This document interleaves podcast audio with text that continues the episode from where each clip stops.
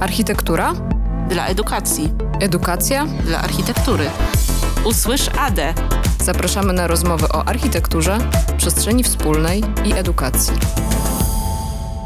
Witam w imieniu Narodowego Instytutu Architektury i Urbanistyki w kolejnym odcinku podcastu ADE Architektura dla Edukacji. Witam również w imieniu swoim Kasia Domagalska z działu edukacji Narodowego Instytutu Architektury i Urbanistyki. Dzisiaj jest z nami w studio Jerzy Majewski. Dzień dobry. Witam serdecznie. Dzień dobry. Historyk sztuki, historyk architektury, publicysta, dziennikarz, no i autor wielu książek o architekturze. Dodałabym też, że pewnego rodzaju edukator, gdyż nasz podcast mówi o edukacji i mówi o tym, jak rozmawiać o architekturze i w pewnym sensie edukować o architekturze. I czy to w ogóle jest potrzebne rozmawiać o architekturze i w jaki sposób możemy stąd to robić. E, Stąd też właśnie ten edukator. Nie wiem, czy się ze mną zgodzisz, czy nie. No tak, bo publicystyka to jest edukacja. Prawda? To nie jest y, to. y, Nawet, nawet jeżeli się pisze książki naukowe, bardzo, i one mają, jeżeli można je napisać w sposób taki trochę publicystyczny, czyli starać się docierać do każdego. Y, I, i, i to jest właśnie edukacja. Bo z jednej strony opowiada się o czymś, pokazuje się coś, co często nie jest oczywiste, zwłaszcza jeżeli to dotyczy architektury modernistycznej. Ona jest trudna dla wielu ludzi. Nie każdy widzi to, co jest istotne od razu. A jeżeli się go wyedukuje, czyli mu się opowie, to zupełnie inaczej na tą architekturę będzie patrzył. Czyli tak. Więc dla nas też jest bardzo istotne to co, to, co robimy w ogóle w instytucie, żeby mówić, w jaki sposób można patrzeć, czy też odkrywać ten świat. I to, co na przykład myślę, że porozmawiamy o Twoich właśnie projektach, które, e, e, które robisz i o stronach internetowych, blogach i, e, i również programach telewizyjnych, to jest to, co ja bardzo lubię, to jest ten sposób właśnie patrzenia. Że patrzenia na architekturę z jednej strony jako na obiekt taki materialny, ale że za tym obiektem zawsze stoi jakaś historia i te historie są piękne po prostu. Że te historie się wchodzi właśnie w jak, jakiś kryminał, w jakąś opowieść i, i właściwie przez to możemy tą architekturę odkrywać, bo z jednej strony to jest bardzo oczywiste, że żyjemy w architekturze, ta architektura nas otacza, architektura rozumiana jako domy, ulice, miasta, ale z drugiej strony często nie dostrzegamy, prawda, tych walorów, tych wartości tej architektury. Więc też do ciebie pytanie, w ogóle skąd takie twoje zainteresowanie jako historyk sztuki, nie sztuką rozumianą pewnie tak powszechnie, tylko właśnie tą architekturą. Odkąd pamiętam, zawsze się interesowałem architekturą. Jak miałem chyba ze dwa albo trzy lata, to usiłowałem zbudować. Przyśniła mi się y, wielka, wielka budowla ze szkła. Wyciągnąłem, jak się zbudziłem, wyciągnąłem klocki i chciałem zbudować i oczywiście nie byłem w stanie nic takiego stworzyć, ale pamiętam właśnie ten straszny ból swój, jakiegoś takiego super małego dziecka, które usiłuje stworzyć y, tą kryształową budowlę i nijak tego się nie da zrobić. I zostałem raczej opowiadaczem o architekturze, nie, nie zostałem architektem. Czasem żałuję tego, ale wybrałem co innego. Tak? Wybrałem historię sztuki i opowieść o architekturze i krytykę architektoniczną, ale ta architektura nigdy dla mnie sama w sobie nie, nie istnieje. To znaczy, ona, o, oczywiście moż, o, o, trzeba zawsze analizować sobie, dokonywać, e, ro- rozbierać tą architekturę, zobaczyć jak to jest zbudowane, w jaki sposób powstawało, ale zawsze architektura obrasta historiami, tak jak powiedziałaś, czyli bo, bo architektura jest dla ludzi, ona nie, ona nie jest e, sama dla siebie, tylko jest e, czymś użytkowym szalenie i w, jak pojawiają się ludzie, to pojawia, pojawiają się treści. Często to jest tak, że e, architektura, która powstaje w jakimś celu, potem okazuje się, że służy zupełnie innym celom, innym ludziom. Tak, to, tak? to, to, to, to też jest bardzo, bardzo właśnie istotne, że to, co ty pokazujesz, to ten proces, że mamy budynek, który powstał na przykład w XVII wieku, ale to nie jest to, że, że się kończy życie tego budynku w tym, w tym momencie, tylko on ewoluuje, prawda? Zmienia się to życie, jednak e, cały się czas e, toczy i toczy się właśnie w tej architekturze. E, No to może właśnie o tym rytmie miasta, czyli co to jest ten rytm Miasta miasta rytmie. i miasta, Miasta rytm, rytmie. czyli w poszukiwaniu rytmu miasta. Skąd w ogóle taki tytuł? Tytuł wymyśliła moja żona i to moja żona mnie często namawia do różnych rzeczy i ona też jakby wymyśliła, namówiła mnie do pisania bloga, do, do, do, do tworzenia Instagrama i też y, wymyśliła tą nazwę. I ta nazwa na tyle się spodobała, że też y, dla Kanału Plus y, zrobiliśmy 25 filmów o, o różnych miastach, właśnie o krajobrazie kulturowym różnych miast pod tą, pod tą nazwą, co oczywiście nie, nie oznacza, to, że to jest to samo zawsze, mhm. tak? Ale zawsze mnie interesowało miasto jako, jako organizm, jako coś, co, co się rodzi, powstaje, istnieje wiecznie. Właściwie te miasta, nawet jak są zmazywane z, z mapy, to one się potem często odradzają. Często jako inne, ale to są takie szalenie długowieczne mm, organizmy, które istnieją i one... Y, kiedyś y, y, Marek Ostrowski, mm, to był, on był biologiem i on... on Marek punktu... Ostrowski, twórca książek, autor książek o historii miast. Tak, tak, tak. Nawet nie wiedziałam, Marek... że biologiem był. Tak, on był, on pracował na Wydziale Biologii na Uniwersytecie mhm. Warszawskim, mhm. był biologiem i, i jakby y, z takiej perspektywy biologa y, opowiadał o mieście. I to jest świetne, bo właśnie to, co mhm. u niego w książce znaczy się pierwsze, co się zauważa, mhm. to właśnie to, że to miasto jest tym żywym organizmem. Tak. To już rozumiem, skąd to wynika właśnie z tej biologii, prawda? Tak, to wynikało z dwóch rzeczy. Czyli z jednej strony jest biologiem, a z drugiej strony patrzył trochę na miasto, jak, e, jak e, ktoś, kto siedzi przy mikroskopie i patrzy na jakieś mikroorganizmy. Tak. Nawet te rysunki u niego w książce, prawda? Tak, tak. Wybór jego przygotowany. Ale i, i, bo to były jeszcze czasy, kiedy nie były dronów. Kiedy, kiedy on zaczynał, kiedy on robił, swoje, pisał, pisał, swoje książki i wtedy latał helikopterem czy samolotem i, i, i fotografował miasto z góry. Też, też przygoda, prawda? Fotografowanie no, architektury.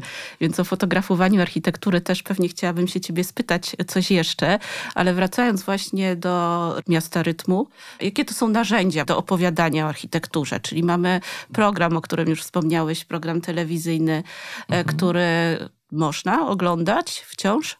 No można go oglądać chyba na, na Planet Plus. Aha. Tak, bo on, pierwotnie on był tylko na y, kanale Plus i on był na programach kodowanych, y, a obecnie jest, y, jest, jest on jest ciągle powtarzany, także Aha. go będzie można pewnie jeszcze długo oglądać, chociaż na, już nie jest, nie jest już produkowany. I to był wybór y, miast polskich. Y, no tak, bo to, to się po prostu producentka do mnie, mhm. do mnie zwróciła, namówiła mnie, żebyśmy coś takiego robili. Napisałem scenariusze i wy, wybrałem różne miasta. Potem to już było tak jakby przy okazji.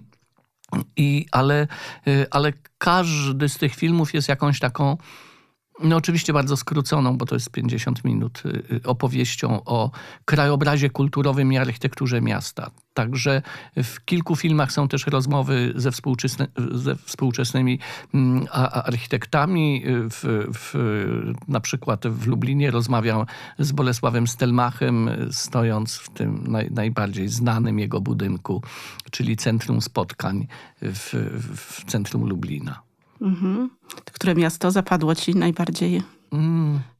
z przygodą? Ojej, ciężko mi tak. A z przygodą? Z przygodą podczas kręcenia. No to przygod było dużo. dużo, ale to. Właściwie to każde fajne było na swój sposób. Mhm. Każde, to nie były tylko same, też wybór był taki. Um, nieoczywisty, bo nie były to same takie miasta, które no, mm. największe, prawda? Były wszystkie największe w Wszystkie zasadzie. największe? Aha. Poza niektórymi, bo wybór też, wybór też był troszeczkę determinowany czasem, w którym kręciliśmy to, a Mm, a drugą serię, pierwszą serię kręciliśmy w 2019 e, e, roku, drugą serię zaczęliśmy kręcić w 2020 w okresie pandemii. E, takiej, takiej i, i, i też to były takie momenty lockdownów, jak zaczynaliśmy.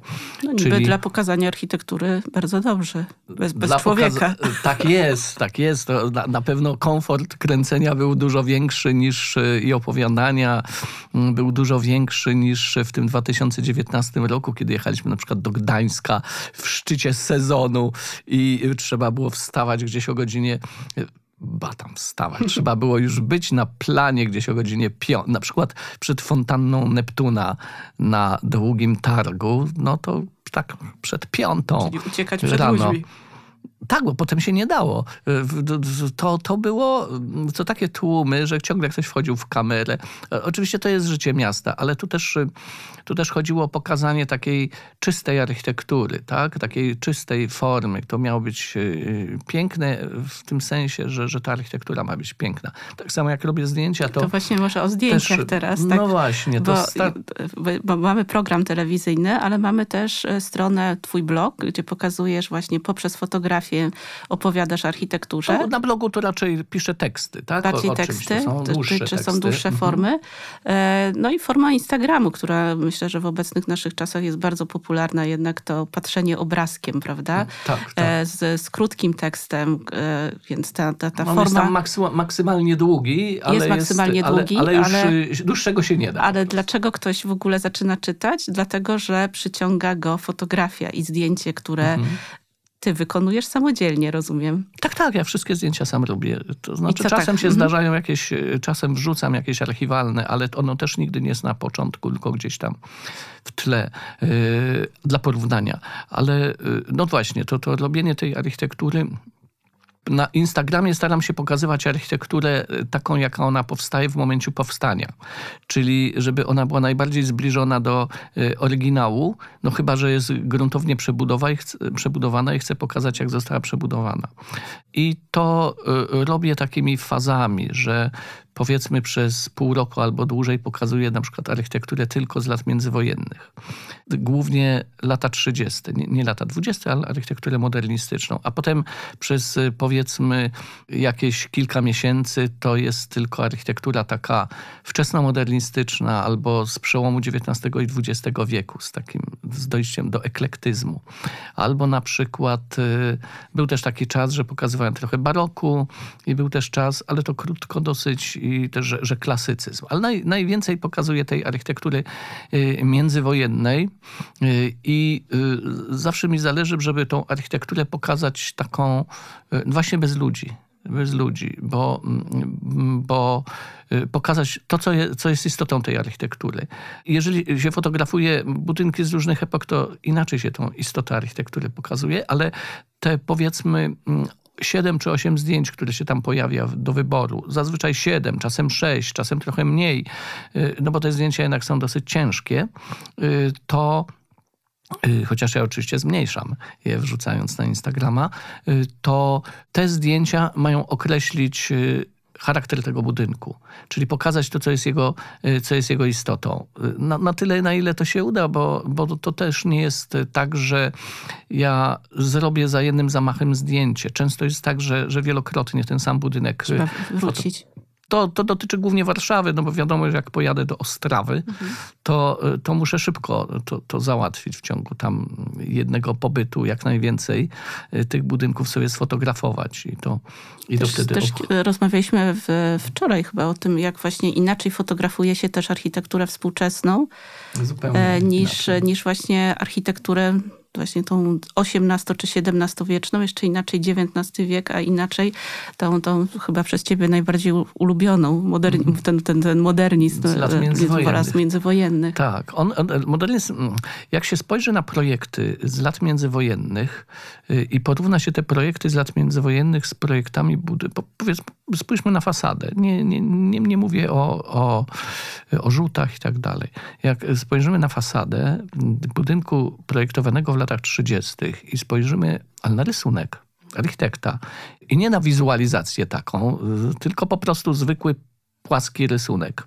I też ten zwykły płaski rysunek architektury, która powstaje jeszcze w dobie historyzmu, to jest ogromna różnica. Ten budynek y, z lat 30. wydaje się potwornie nudny, no bo tam jest trochę kresek po prostu i Na to rysunku. na rysunku. Ale w rzeczywistości ta architektura jest niewiarygodna, dlatego że ona żyje no z jednej strony proporcjami, ale ona żyje, żyje fakturami, materiałem, wysuwaniem, wysuwaniem pewnych elementów, na przykład y, główki cegły, które Tak, wą- w ścianie wątki- wychodzą, wątki cegieł. wątki ceglane. My się w ogóle poznaliśmy przy, przy, przy pisaniu poradnika architektonicznego. Tak, dla Mokotowa. Więc, dla Mokotowa.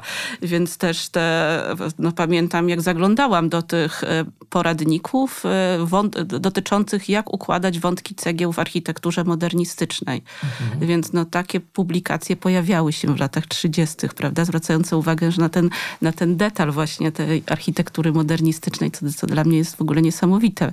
Dodatkowo on jest szalenie bogaty, bo y, ma tych materiałów było bardzo wiele. Na przykład y, y, tynki szlachetne. Tynki szlachetne, sztuczny kamień, tynki szlachetne, którym, którzy wyprawy z tynków szlachetnych, elewacji, co w Warszawie zostało w zasadzie zabite już w latach 70., bo po tych wszystkich tynkach pojechano barankiem najczęściej y, i, i albo zapaćkano to czymś. Na, natomiast w Krakowie, którego nie odnawiano w ogóle, nic tam nie robiono, to mm, teraz wystarczy często szczyścić te elewacje i się ukazują tak wspaniałe faktury, ale ponieważ stosowano różne technologie, były różne firmy, które miały własne, y, własne produkty mm, y, handlowe, tak, i one, one tam miały jakieś swoje, swoje tajemnice, że to, to, to trochę jak w kuchni, prawda, że y, to, Tak. to, tak, to, Mie, mieszamy. mieszamy, tu dodamy to, tu dodamy to. I, tu, i, i, I dzięki temu te tynki nie są różne, a poza tym one dzięki mice, dzięki... mm, dzięki y, Następny mi- pomysł na książkę Architektura od kuchni. o tynkach. Nie wiem, czy ktoś chciałby to czytać. Y, Dzięki, Konserwatorzy. tylko kruszywo, które jest tam używane, te, mm, y, wielkość tego, tego, tych, tego kruszywa, to wszystko sprawia, że to z jednej strony jest zróżnicowane, a z drugiej strony to nigdy nie jest płaskie i tępe. Taka ściana jest zawsze trójwymiarowa, coś czego nie ma absolutnie w tych współczesnych tynkach i farbach, które są, po, one budynek pociągnięty czymś takim jest zabity, bo, bo on jest zdechły, on jest po prostu płaski jak, jak To ekran też nie telewizora. tylko sama, e, e, sama kwestia e, estetyki, tylko też i oddychania budynku No i, tak, oczywiście. e, i, i, i przenikania roślinności z, Mhm. z budynkiem, więc to, to jest tak naprawdę bardzo mądra architektura, prawda? Używanie odpowiednich tynków, używanie odpowiednich materiałów, wykorzystywanie detalu właśnie architektonicznego, więc pozbycie się tego wszystkiego gdzieś pewnie zubaża nas też i estetycznie, ale też i tak funkcjonalnie też mi się wydaje. Więc kwestia tu wracając znowu do edukacji, to jest to bardzo istotne, żeby w tej architekturze, tak jak powiedziałeś, na pierwszy rzut oka, na rysunku, bardzo, bardzo, bardzo skromnej, może takiej właśnie aż za skromnej, żeby zauważyć to, co jest tam pięknego. No na przykład bardzo trudne jest przekonanie ludzi, ale to się udaje, bo jak się opowie, to, to zaczynają widzieć, patrzeć inaczej y, do, do takiej minimalistycznej architektury, że w tym minimalizmie jest właśnie też piękno, na przykład w proporcjach, y, w mm, rozkładzie, układzie okien, y, w, w, w rzutach, że to wszystko, że to wszystko jest celowe i że to jest piękne. A, i, i, no bo można postawić zwykły kloc, prawda? I, i, ale- Myślę, że najtrudniejsze jest znalezienie tych proporcji odpowiednich. no właśnie, właśnie. I, Myślę, to jest- i, to, I to właśnie dobrze jest to pokazywać, czyli opisywać. I, i ludzie bardzo często y, reagują w ten sposób, o ja myślałem, że to jest blok powojenny, albo że to, że to takie w ogóle jest bezwartościowe. Y, A tymczasem, y, jak się o tym mówi, pokazuje im się to, to zaczynają to dostrzegać. To jest moim zdaniem też y, y, y, ważniejsze też z tego powodu, że jak się docenia pewne rzeczy, jak się te rzeczy widzi, to się te rzeczy chroni. Czyli Tak, mieszkańcy... one są gdzieś nam bliskie naszemu sercu, prawda? Właśnie, Stają właśnie. się. No się... tak na przykład gorseciki, prawda? Które gdzieś zrobiły taką gorseciki, czyli no tak, też kafel, kafelki. Nie tak, kafelki, płytki, płytki, płytki. na, na posadzki. no, które myślę, że mogłyby się nawet takim gadżetem stać, prawda? One się stały gadżetem, chyba już nawet. One są, one teraz się stały modne. Y, Dzisiaj y, gorseciki, które są produkowane, no nie wiem, gdzieś y, są w tak, w- mają tak wysokie ceny, że nie wiem. I są To popularne z tego są- wynika. Tak, i czyli są to najdroższe płytki. A w latach 30. były szalenie popularne, potem je po prostu niszczono, wywalano, bo, bo nie doceniano ich. Myślano, że to jest brzydkie i takie zwykłe, y, lepiej coś, co błyszczy. A, a dlaczego w ogóle zrozumieliśmy, że gorseciki są, tak, że tak powiem, sexy? Bo za tym stała jakaś historia, prawda? No oczywiście, nie jedna historia, zresztą też powstała książka. Yy, napisała ją yy, Hania Farlyna ze swoją córką yy, i yy, o, o gorsecikach właśnie. Całkiem spory taki album. To gorseciki warszawskie tylko tam są, ale jest cała historia też o Dziewulskim i Lange, czyli o tym, o tym producencie głównym gorsecików w Polsce, czyli wielkiej firmie produkującej płytki. Z Opoczna. Jeszcze mam takie pytanie dotyczące właśnie tych historii o, o, o budynkach, o architekturze czy o miastach. Twoje historie, które właśnie na Instagramie można znaleźć, one są bardzo dokładne, bardzo dokładne informacje. Przekazujesz też o, e, o datach powstania budynku, w ogóle o samym budynku.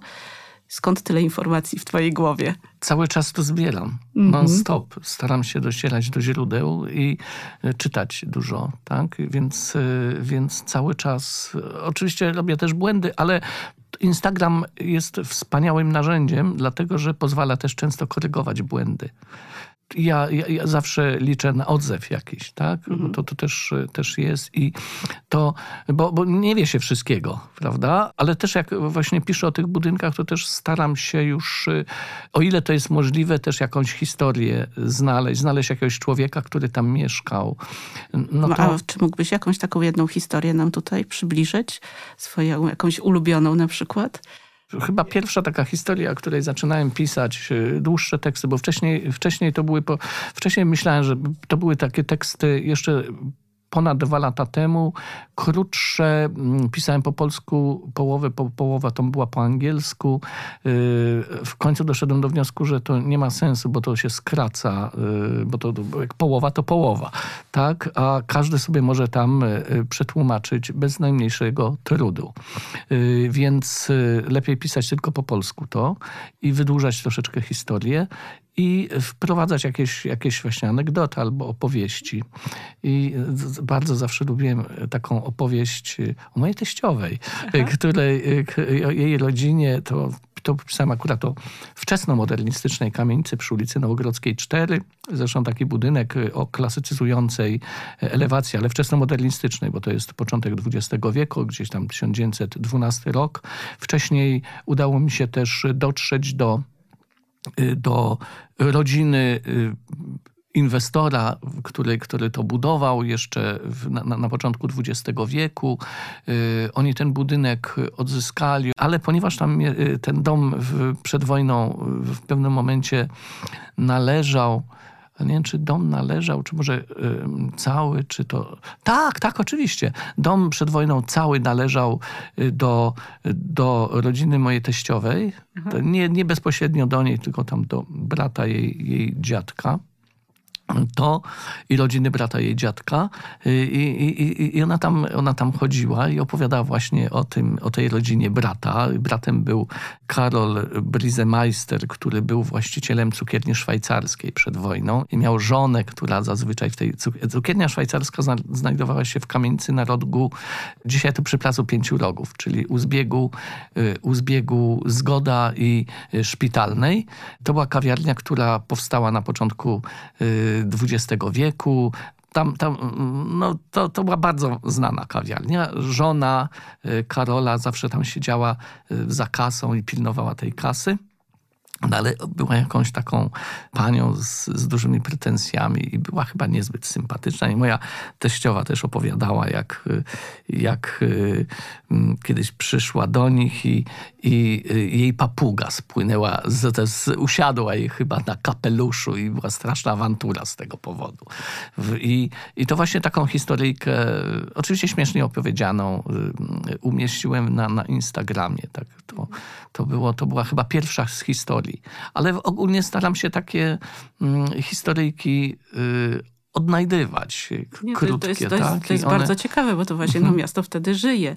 Też tak, Tak, jak tak. u ciebie na blogu jest napisane, że sobie tu zanotowałam, nie ma architektury i sztuki bez ludzi, ich szaleństwa, życia i namiętności. Nie ma, nie ma, absolutnie nie ma, naprawdę. Bo, bo ta, Myślę, że to, że chcemy odkrywać, dowiadywać się czegoś więcej o, tych, o tej architekturze, no to jest właśnie... ale często architektura jest wariacka, dlatego że to e, robią ludzi, ludzie, w których, e, w których jest jakieś szaleństwo takie twórcze. I jak to szaleństwo się tam czuje, to ta architektura od razu nabiera czegoś niezwykłego. Z architekturą wariacką jest tak e, też, że ona, ona się szybko starzeje często i przychodzi taki moment y, y, jej kompletnej deprecjacji i takiej negacji tej. Chętnie by się to zburzyło, rozwaliło. A Jaka Potem- to jest ta szalona architektura? Podam jeden przykład.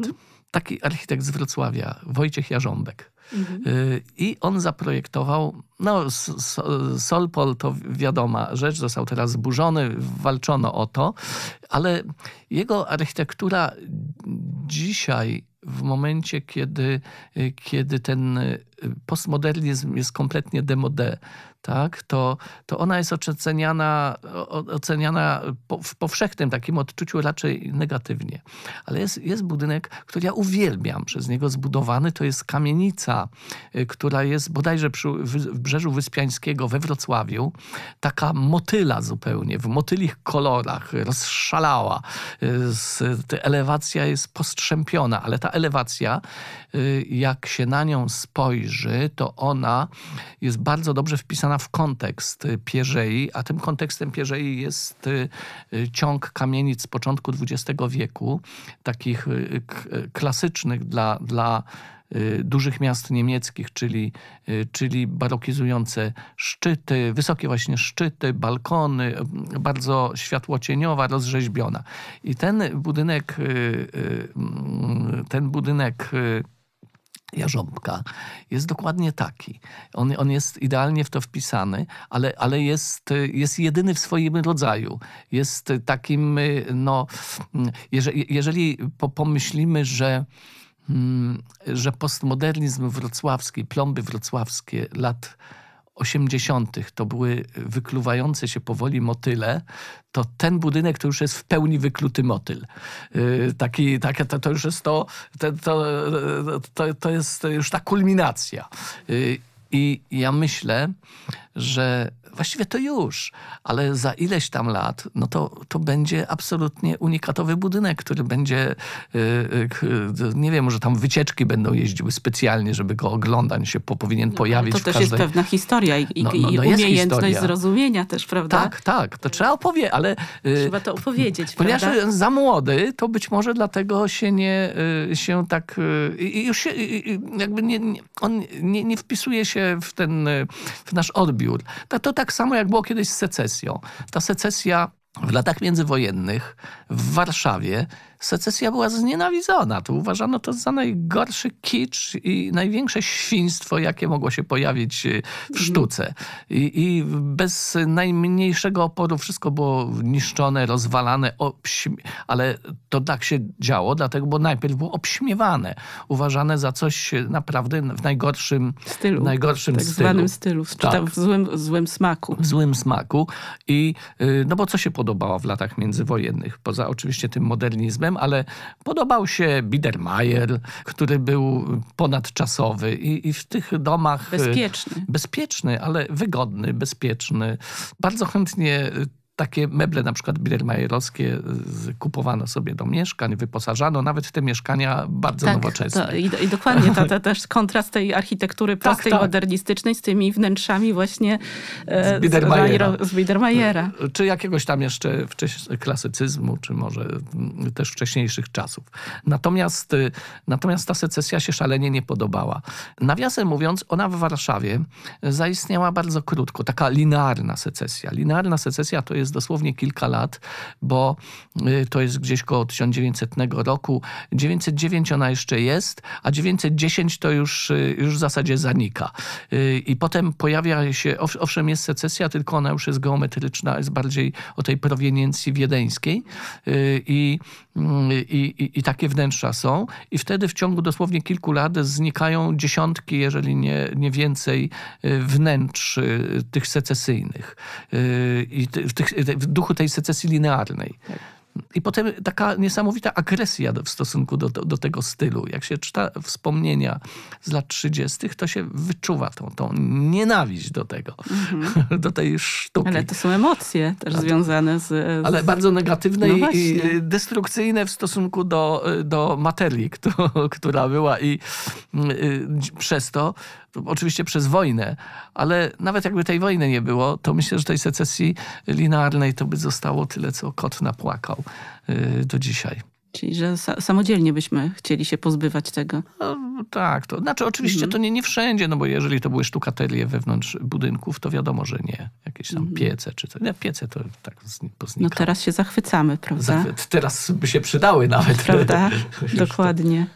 No ale to, to też, e, co, co, co chyba u ciebie jest istotne, że pokazujesz e, na Instagramie budynki, które nie są tymi takimi właśnie motylami, czy tymi, są, nie są tymi takimi najbardziej popularnymi, czy ikonami, o, ikonami przeciętne. tylko są te budynki do życia, prawda? No bo, bo architektura się dzieli na architekturę, która się pojawia na y, stronach czasopis architektonicznych, na architekturę wiodącą, na to, co, co twórczą, coś, co tworzy i architekturę tła.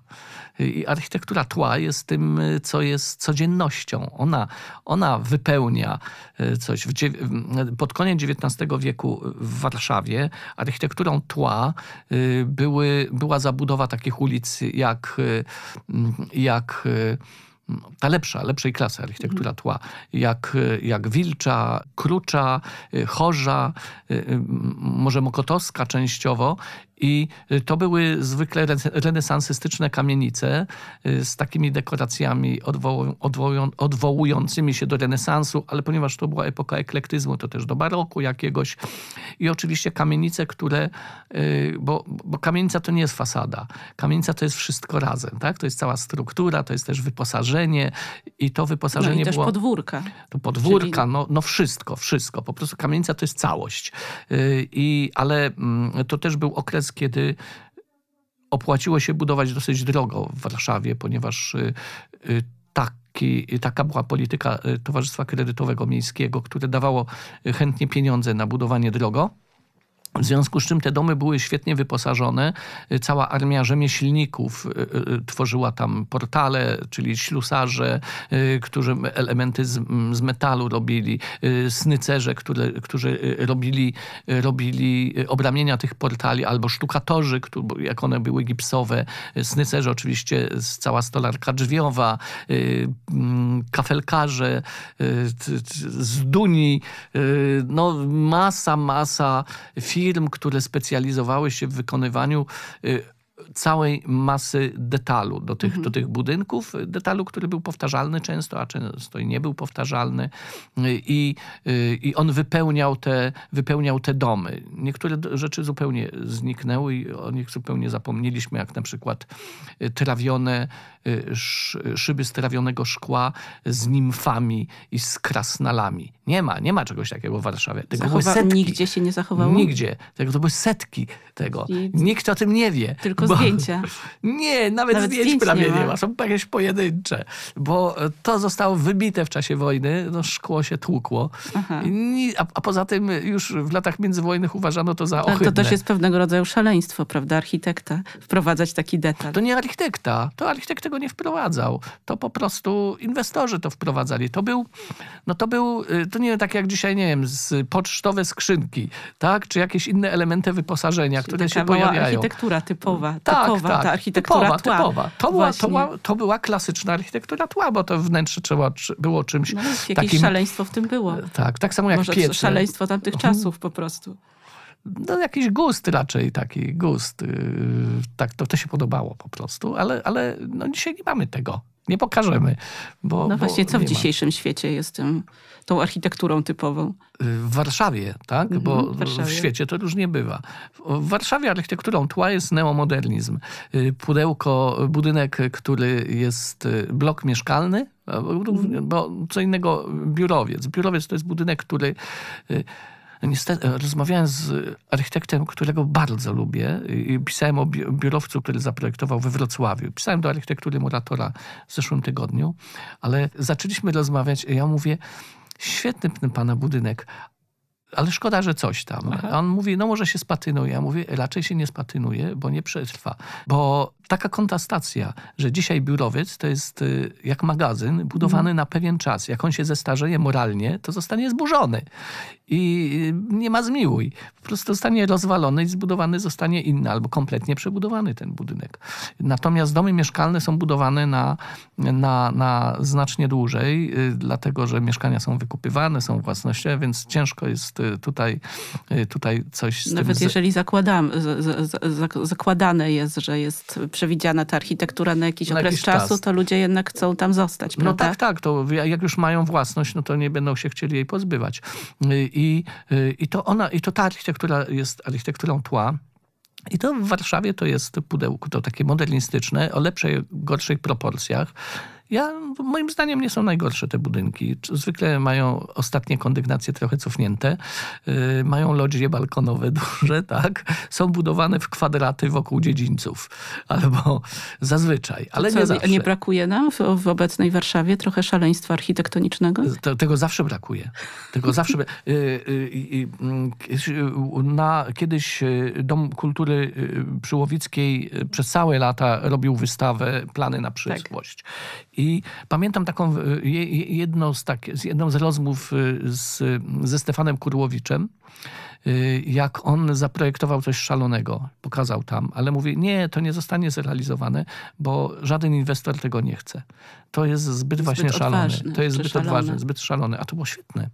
Ale to był właśnie biurowiec. No, biurowiec to Mhm. też y, Rządzi się swoimi prawami, rządzi się tak? swoimi prawami. Teraz ten wyścig y, o, o, o- najlepszy budynek, który ma naj, naj, największą ilość różnych certyfikatów, y, który jest najbardziej ekonomiczny, jest niesamowity. I tego, te budynki, które mają 10 lat, to już są stare graty najczęściej. I, i ludzie się wycofują. No przykład budynek, y, który PZU y, wynajmował, on powstał chyba dla PZU, y, zaprojektowany przez Tadeusza Spychałę, czyli polskiego architekta z Wiednia, już nie żyje, na rogu Jana Pawła i róg Jana Pawła i Grzybowskiej. Budynek, który miał, y, jak Spychała go projektował, to tam wymyślił różne przedziwne rzeczy. To, on miał mieć takie trochę szaleństwa, bo, bo po pierwsze miał podwójną skórę. No, niestety ta zewnętrzna skóra zaczęła odpadać i ją zdjęto, zewnętrzną warstwę zdjęto 11 lat temu, czy ileś lat temu. Miał takie ekrany do doświetlania, które wpuszczały do środka światło y, w świetli, który był taką studnią. Był też z boku wielki, nie wiem czy, pa- czy pamiętasz, y, ten taki z boku przyklejony był wielki kwadrat, na którym miały być rozpinane reklamy. To oczywiście nie wyszło, bo, bo nie dało się tam chyba zawieszać tych reklam ze względu na, na, na wiatry. Y, Ten, ten budynek tak troszeczkę po kolei tracił różne elementy. Obecnie został, nie wiem czy on został całkowicie opuszczony przez PZU, ale PZU się przeniosło do nowego budynku przy rondzie y, Daszyńskiego, który ma wszystkie najnowsze certyfikaty, który jest bardzo y, ekologiczny, który jest o wiele bardziej oszczędny, który ma o wiele bardziej mm, celowo rozwiązane rzuty poszczególnych kondygnacji. Te kondygnacje są większe, y, to się dużo lepiej tam pracuje. Może zweryfikował Komfort. czas też. Po prostu technologia się zmienia i ponieważ zmienia się tak szybko technologia, to tamten No budynek się zestarzał. No, zestarzał się, bo może Mhm. zbyt bardzo architekt też zaufał technologii. tamtej, y, no ale on się po prostu, tak, tak jest z biurowcami. To bi- bi- biurowce, biurowce się starzeją. One się starzeją, bo, bo muszą sprostać y, najnowszym y, oczekiwaniom inwestorów. A w każdym budynku, prawie takim nowym, który teraz jest budowany, jest jakiś gadżet. O, na przykład y, przy tym samym rondzie Daszyńskiego zbudowało biurowiec i na samej górze jest coś przedziwnego. Jest taki wykusz. Wykusz przeszklony o szklanej podłodze, to 160 metrów, patrzy się, Tak. stoi się na Cał- szklanej całkiem, podłodze. Całkiem w dół się patrzy. Znaczy się całkiem wysoko. Tak jest, ale to nie tylko to. Ono pada. Ludzie tam sobie stają, ym, trzymają się obręczy i wtedy ten wykusz załamuje się i obniża się o 45 czy więcej stopni. Aha, i to jest I- biurowiec? Jak, to jest w biurowcu i to jest, to jest zupełnie jak, to jest, tak, to jest taka sala Jako do eventów na górze, a to, jest, a to jest gadżet, który jest jak w wesołym miasteczku. No i to jest, to jest e, no, gadżet inwestora i tak, żeby pokazać, ten budynek ma coś takiego. O, ten budynek ma dużo fajnych rzeczy, ale to, to coś takiego też tam jest. No to ciekawe. Ciekawe i na pewno warte do zobaczenia. A jak warte do zobaczenia, to może jeszcze e, na chwilę byśmy powiedzieli o tym, jak spacerować, na przykład po Warszawie, czyli twoje spacerowniki i twoje książki, które odsyłają też chyba do takiego odkrywania na przykład Warszawy niezaistniałej, nieodbudowanej, czy właśnie spacerowniki, ja- jakbyś... No, spacerowniki to... Jakbyś pore, do, znaczy polecił, w jaki sposób spacerować i poznawać architekturę? No, ciężko jest e, spacerować i widzieć coś, czego nie ma, prawda? To, to trzeba mieć, e, trzeba mieć e, nawet nie tyle wyobraźnię, co jakąś wiedzę, tak? Czyli Mhm. trzeba mieć coś, co się ma, ma przy sobie i można sobie przeczytać, że tu było coś takiego. Tak, to, to, to zawsze. Ale fajnie jest spacerować i oglądać to, co jest. A istotą Warszawy, jakby pod, podstawową cechą Warszawy, i to też bardzo widać w tych spacerownikach, które y, pisałem y, no już y, parę, parę lat temu, tak, y, bo, bo jakby formuła się w pewnym momencie wy, wypaliła już, one przestały być interesujące, ale, znaczy z, z punktu widzenia wi- wydawnictwa, ale... mm, Spacerowniki zawsze są interesujące. tak, no to zawsze można wrócić do jakiegoś. Dlatego, że te spacerowniki, one były po dzielnicach różnych. Zresztą to nie tylko ja pisałem, bo jeszcze mm, y, ja napisałem pierwszy, ja wymyśliłem mm, tą ideę. Natomiast jeszcze potem y, Tomek Urzykowski i Darek Bartoszewicz, y, wszyscy razem pracowaliśmy w Gazecie Stołecznej. I te spacerowniki to były takie raczej nieoczywiste i niekonwencjonalne y, y, wycieczki po, y, po mieście, czyli idzie się i się zagląda w różne takie miejsca, w które normalnie się nie zagląda. To znaczy teraz mi się wydaje, że przewodnicy już tak oprowadzają trochę. Ale żeby tak oprowadzać, też trzeba znać te, prawda? no te, to te, myślę, że jest dużo takich przewodników, którzy, którzy znają, bo, bo też poznałem trochę też przewodników i widzę, że oni, oni też opracowują swoje własne trasy i one też mają być nie, nie zawsze takie nie, niekonwencjonalne. To nie, nie, nie jak kiedyś, że się idzie że traktem królewskim. traktem królewskim i koniec. I oni, oni wymyślają rzeczy. Rzeczywiście to zależy oczywiście od człowieka tych przewodników. To pewnie jest cała armia w Warszawie, ale, ale nie, nie, niektórzy mają swoje świetne pomysły. No i to jest takie, takie chodzenie, odkrywanie różnych miejsc, ale mm, też te spacerowniki pokazują tą podstawową cechę y, y, y, miasta, y, czyli miasta, które jest, czy wracamy znowu do Marka Ostrowskiego, miasta, które jest organizmem. I to jest takim organizmem złożonym z ogromnej ilości komórek, które rodzą się i umierają. I tworzą się nowe, y, nowe komórki. I, I jak się idzie po tym mieście, to widać y, z, ze starym spacerownikiem, który napisałem powiedzmy, opublikowałem powiedzmy w 2008 roku albo 2007 roku, to y, połowy tych rzeczy już tam nie ma często, takie, na które ja wskazuję, y, bo, bo to były takie rzeczy ulotne często, tak? Czyli a tutaj jakaś kawiarnia działa, a tutaj, y, a tutaj jest ślad po, po wybuchu z czasów wojny, a tutaj, ta, czyli takie rzeczy nieoczywiste, ale one są zacierane przez czas bardzo często, ale powstają nowe. Więc, więc można z powrotem iść tą samą trasą jeszcze po iluś tam latach jeszcze raz to samo oglądać. Natomiast spacerować warto tak, żeby, żeby odkrywać. I rzeczywiście dobrze jest mieć tą, tą wiedzę, że coś było, yy, że coś się wydarzyło, bo się kompletnie inaczej na to patrzy. To w takim razie zachęcamy do odkrywania i do, do chodzenia i poszukiwania, wracania do, do, do miejsc nieoczywistych. No zdecydowanie. A jeszcze jedna rzecz jest w tym myszking, czyli takie wdzieranie się na klatki schodowe, zaglądanie tam na do miejsc, które normalnie są niedostępne. To wejść, zobaczyć. I też odwagi. Od, odwagi, Odwagi tak, to wymaga poznawaniu. Tak, tak. Pozna, w, poznawaniu, tak. w poznawaniu miasta. No To, to, ten, to określenie myszking nie zostało przeze mnie wymyślone, tylko że, lecz przez Jacka Denela. Aha, bardzo dobre, bardzo dobre słowo. E, No to w takim razie zachęcamy do odkrywania i poszukiwania i odwagi w, w, w poszukiwaniu rytmów miasta. To dziękuję za rozmowę. Dziękuję i zapraszam też. Architektura? Dla edukacji, Edukacja? dla architektury. Usłysz ADE.